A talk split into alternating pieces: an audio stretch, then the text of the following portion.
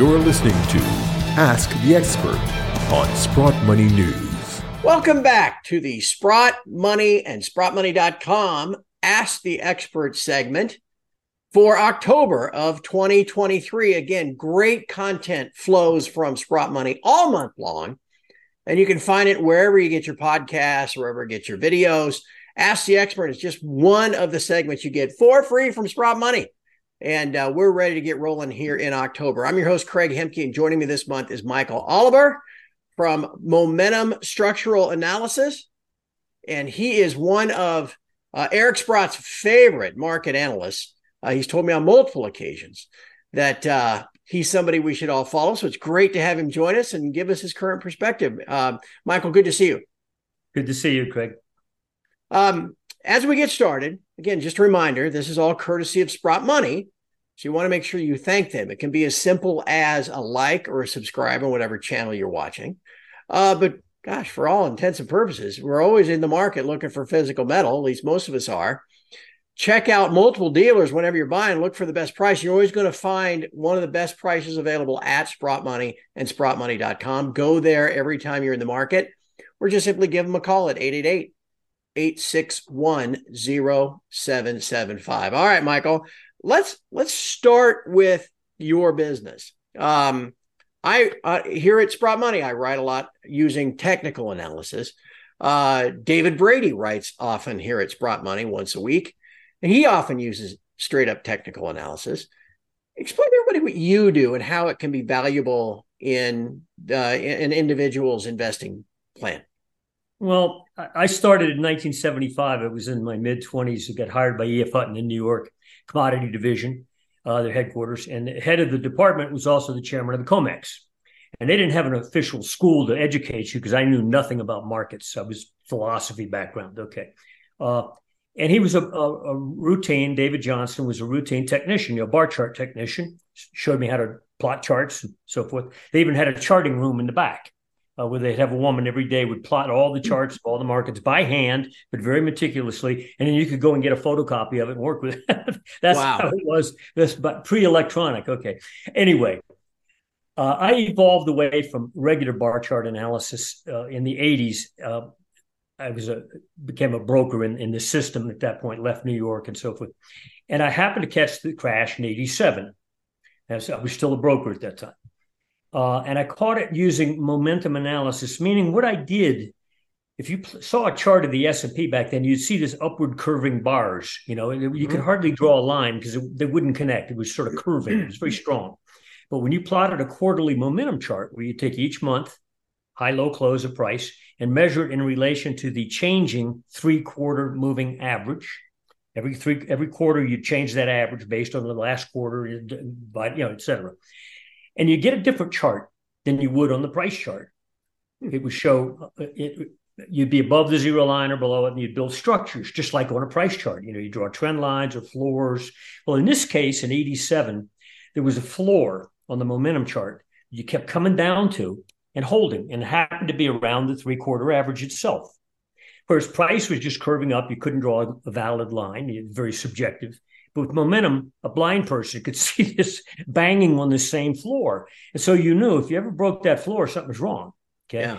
Well, we broke it in like the first or second week of October 1987. It's before the crash. The market literally crashed within the next two weeks. Okay. It went down 35%. Uh, and I caught that, not in a big way, but in, in a way that impressed myself. And I said, gee, I got to develop this methodology more. And so by 1992, we started MSA momentum structural analysis at the request of a major bank back then. They wanted to use our research. And we get paid through soft dollars. That's you pay through a, a, a they generate commissions managing their trust account. They can use some of that commission to pay for research. Okay. And we took on only institutional clients through about 2015. And we analyzed all the major asset categories the bond markets, stock markets, commodities, emphasis on gold and silver and uh, foreign exchange markets. And we still do that, except we're now open to retail subscribers. Uh, and uh, anyway, so we look at the full world of, of markets because, especially in this day and age, in my opinion, I've never seen such huge tectonic plates that are either inverse to each other or it's in synchronous synchronous orbit. You know, uh, major events are going to unfold, and I can see it in the momentum charts, and I can see it in in the fundamentals. Yeah, and to give you give you an idea of what we think is the context of today.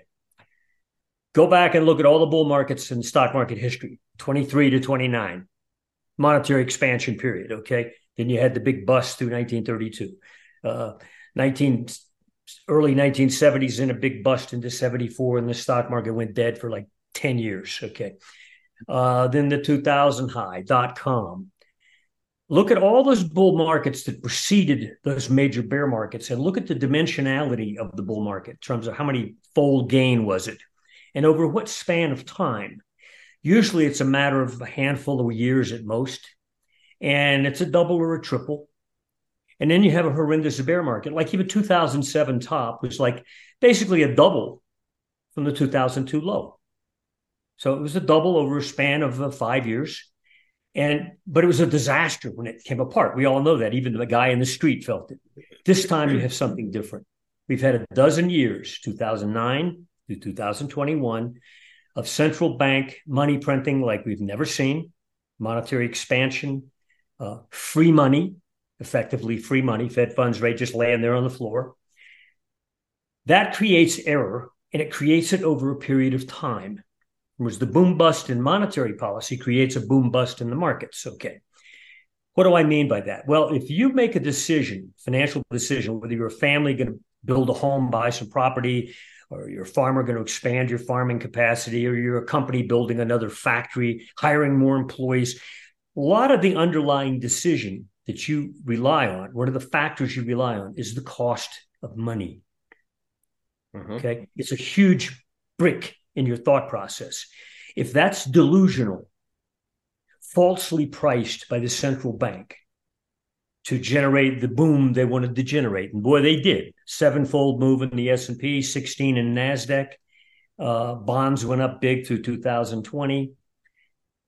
But then when they pulled the plug the cadaver, it's not a cadaver yet, but it will be soon, started to kick because you cut off its supply of free money. So 12 years of addiction of a false concept built into your decision making processes and your financial commitments. And suddenly it's ripped away. Reality hits you. So we strongly suspect you're going to see an exposure of events, developments that nobody's they're not the data points you look at. These are things that are going to happen because of what has happened, not because what's going to happen. Okay. So, what the Fed does today or doesn't do, they're chasing reality. And right now, we think that with the crash in the bond market, remember last October, the bond market came down hard along with the stock market and so forth, T bond market. Price went down, yield went up. Okay. Then bonds had a big rally. Now they rolled over in recent months and blew out the low of last October, meaning yields went to a higher high. Mm-hmm. Mm-hmm. Everybody's bearish. Long term rates are going up forever. No, we're talking about U.S. government debt market here. We're talking about something the Fed cannot allow to get out of hand. Right. It got out of hand. Okay. So any talk of further Fed tightening, looking at data points to justify that baloney it's their bond market crashed. I'm sure Yellen has talked to Powell about this, uh, that uh, she is disturbed by the illiquidity in the bond market. So Fed policy is going to change. What market knows this?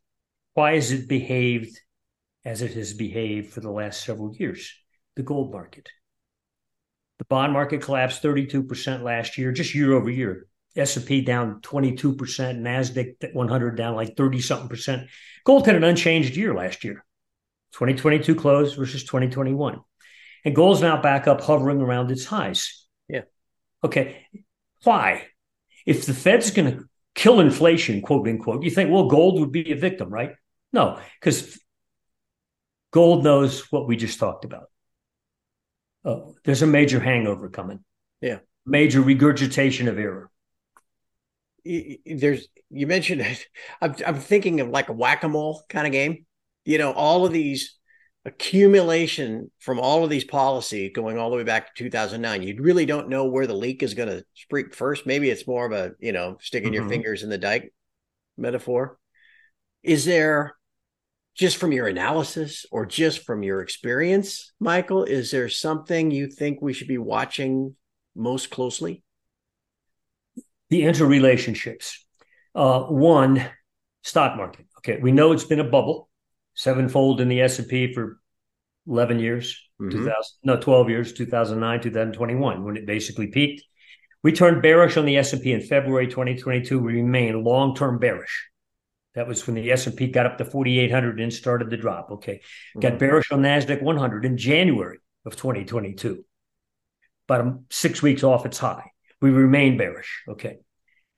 We thought that the first leg down would be arm wrestling, meaning confusing you know, up, down, up, down. Oh, we're okay. And, you know, good little things happen like, uh, you know, NVIDIA takes off and uh, Apple goes and makes a marginal new high and then doesn't do anything and so forth and so on. Teasers. While the real core of the market, what we would look at is the financial sector. And, uh, you know, you look at uh, bank stocks, for example, last January, January this year, the banks were looking quite good. In fact, they were performing better than the S&P on a relative performance basis since the 2021-22 highs, the banks hadn't dropped as much as the S&P had. And in the rally that occurred into early this year, the banks were looking great still. We saw enough momentum technicals that told us, oh, there's a bank ambush coming. We had no fundamental knowledge of which bank or any of that story. And sure enough, in March, about six weeks after we put out the report, there was the ambush. Yep. And we had a crash in the bank sector.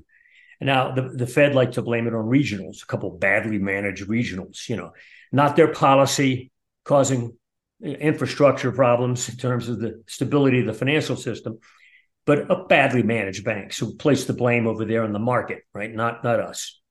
Well, if you look at the charts of like Bank of America or Citicorp, they don't look good at all. No, Mm-mm. they're below the 2022 lows. Okay, yeah. so like the regionals, they got clobbered too. So you can't have the top 10 too big to fails behaving like Citicorp Bank of America. Citicorp, this close of last month, was the lowest monthly close in seven years. Now, it's had some intra-month lows lower than that, but it was the lowest monthly closing price since 2016, early 2016. Hmm. Nobody's talking about that. They're yeah. all looking at NVIDIA. You know, yeah. Uh, okay, so we we argue watch the financials because this will impact the Fed they don't care about Nvidia, but they care about the big banks. Yeah. Okay. And the big banks act like hell. Punch up a chart, your listeners, punch up a chart of XLF. This is an ETF of the broad financial sector. It includes some banks, but also American Express, Visa, insurance companies, uh, broker dealers, and so forth. So it's a broad financial ETF. It's hovering above its 2022 lows like in a lame manner. Whereas the S&P had this impressive rally, yeah. narrowly defined rally, you know, four or five stocks to explain the whole thing. But you look at XLF and it looks comatose. And we're not talking banks now, we're talking the broad financial sector. Watch it. Because in our view, it's going to assault those lows, the 2022 lows. Now, right now it's trading around 33. Basically, it's been to 31 repeatedly since 2020. You don't want to go back to 31 again any price chart technician at that point is going to say, "Ooh, something's wrong yeah. here," and there is something wrong. You want to know what the Fed's going to do? Watch the financial sector. Yeah, yeah. I think gold is watching the financial sector. Can can the Fed? I don't want to say save it or fix it. Maybe that's a better term. I mean, everybody, you know, we got the last FOMC. We went from four possible rate cuts next year to two. Yeah. I think everybody though thinks that as soon as things head south or you know war gets really bad in the Middle East or whatever, you start getting emergency rate cuts and stuff like that. Can they forestall? Do you think that can they manage? I think it's over. There's a few okay. commentators have said I think it's over. The reason is look at the bond market, look at TLT, for yeah. example. It's an ETF mm-hmm. of the 20 year plus bonds. Okay. They crashed recently. I mean, they took out last year's low and they did it in a manner with looked like a commodity market. It was gapping down. Yeah. You know, like uh, no limit down moves, but just it looked like something just had no no support whatsoever. The Fed did not do that. This is not part of their incremental program where they control the shorter end of the market. The longer end of the market is beyond their control, but they cannot have it behave the way it's done. They cannot yeah. have it drive yields that choke too many sectors. I understand the the home building industry has put out a collective letter to the Fed said, "Please stop." Okay, uh, I almost guarantee you that behind the scenes, some major CEOs of major top ten banks have said, "Stop." Yeah. Okay.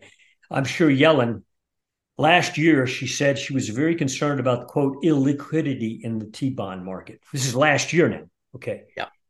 We've since crashed, and she hasn't opened her mouth about illiquidity. Why not? It's far worse than it was then. Because if she opens her mouth about it, it admits panic. Okay.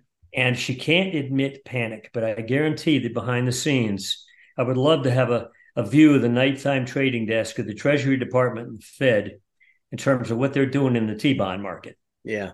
In terms of supporting it. And I guarantee they, they've been intervening. Mm-hmm. Uh, okay. So I can't prove that. I just look at the chart and I know they cannot allow that market to do what it's done or continue to do what it's done. Yeah. Someone's got to. It's not gonna. It's gonna right. turn. Right. Well, well, all right. So, Michael, then in this environment, you know, we've had, uh, gee, more than five months of downtrend in gold and silver prices going back to the beginning of May. Mm-hmm. Some hints now that it's beginning to turn. The internal positioning's, you know, yeah. gotten a lot better, obviously, and everything else is going on geopolitically and with this change of uh, rate hike expectations. Um, for all the gold and silver investors out there listening to us as we wrap up, where do you see those markets from a technical perspective, but from a momentum perspective, yeah. uh, mm-hmm. going into the end of the year and into next? They've turned. Last week turned. Okay. Okay. A lot of people think, oh my God, it did it only because of war. And we know in back in March right. of 2022, when the, anybody bought gold then, of course, it had been going up for a long time. Yeah. March of 2022, technically gold was ripe for an intermediate decline. It turned out to be a sharp decline to the 2000 uh, September 2022 low. We took out all the previous price lows of the last two years and immediately exploded again. Yeah. This time it's different. We have a war event, but we're in a different situation in terms of the Fed. Back then, they were starting their rate policy increases, March of 2022. Yep. Gold was technically ripe for a pullback, and it did. Okay. So did T bonds. They turned down then too. We think there's a good technical linkage now, and this is not always true over history. In fact, it's quite often the opposite between T bond prices and gold prices. They're moving the same. Now, recently, T bonds have crashed to the downside since highs when, like you said earlier this year. So has gold. Gold's come down, but not crashed. It didn't even get back in the middle of its range hardly of the past couple years. Now it ran back up into the 1900s again. Technically, you can almost overlay a momentum chart of weekly action of gold and a weekly action of TLT, and they're almost the same market. TLT right now, I think, is about one week behind gold. Gold last week broke out by our metrics, monthly momentum, of its process, corrective process that's been underway since March, April quite a few months of corrective process, most of it overlapping with that stinger we had a couple weeks ago went down yeah. to the low 1800s. But then we right back up mid 1900s. Mm-hmm. Okay. That was a fake out. That last drop was the end. Last Monday's close, which was like 1860, we said, that's it. You've aborted the momentum decline. You're now headed up, and you'll probably zap through the mid 1900s quickly. Well, we did. Now, some people will say it's only because of the Israel situation. No. Wars don't determine gold, but wars do influence the Fed at this particular position in time where they can't afford to have government funding be a problem.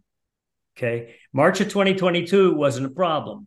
Now it's a problem because yeah. of high yields on bonds. So that war event now, compared to the Russia war, which again started late February of 2022, Okay, commodities peaked a couple weeks later, so did gold.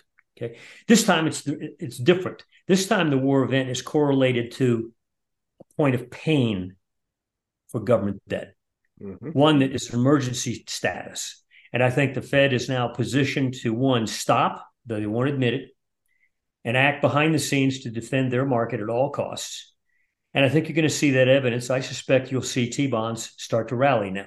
probably sharply. A short covering rally. Yeah. Those can be very painful for the late shorts. You know, it can skewer them very well. And anybody who got late short bonds, like in this recent drop, is getting in very late as far as we're concerned. And they're likely to be skewered. And I think that will be coincident with gold surging back to and through its highs. it's funny you mentioned that. I, I, I, before we recorded this call, we're talking here on Monday the 16th.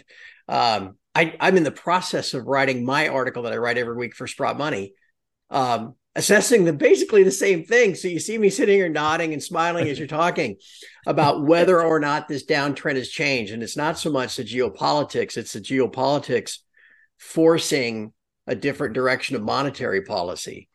And yep. is gold recognizing that? And so I'm smiling and kind of chuckling to myself because it's like, I've seen the same things as Michael Oliver. That's yeah. awesome. Well, you don't have to give me credit. You came up with the idea too. So. just, uh, just that just makes me happy that I'm looking at this kind of the same way. So, it, Michael, this is uh, there's always fascinating visit with you, and there's obviously great reason why Eric Sprott uh, respects your work so much. Um, as we wrap up, just tell everybody uh, again about your service and where they can uh, find it. Well, our website is Oliver MSA for Momentum Structural Analysis, olivermsa.com. Go there and there's you can find uh, who we are as my picture, and under is an email address. You can click on it and request some sample copies. We're happy to send them to you. We put out about uh, our main subscription. Uh, we put out about five, six reports a week, including the weekend report, which is usually a dozen pages. We cover all the major asset categories, and we think that's essential. Even if you're yeah. just focused on gold, you better be watching what the bonds do because they're correlated to gold right now. For now, stock market, watch it.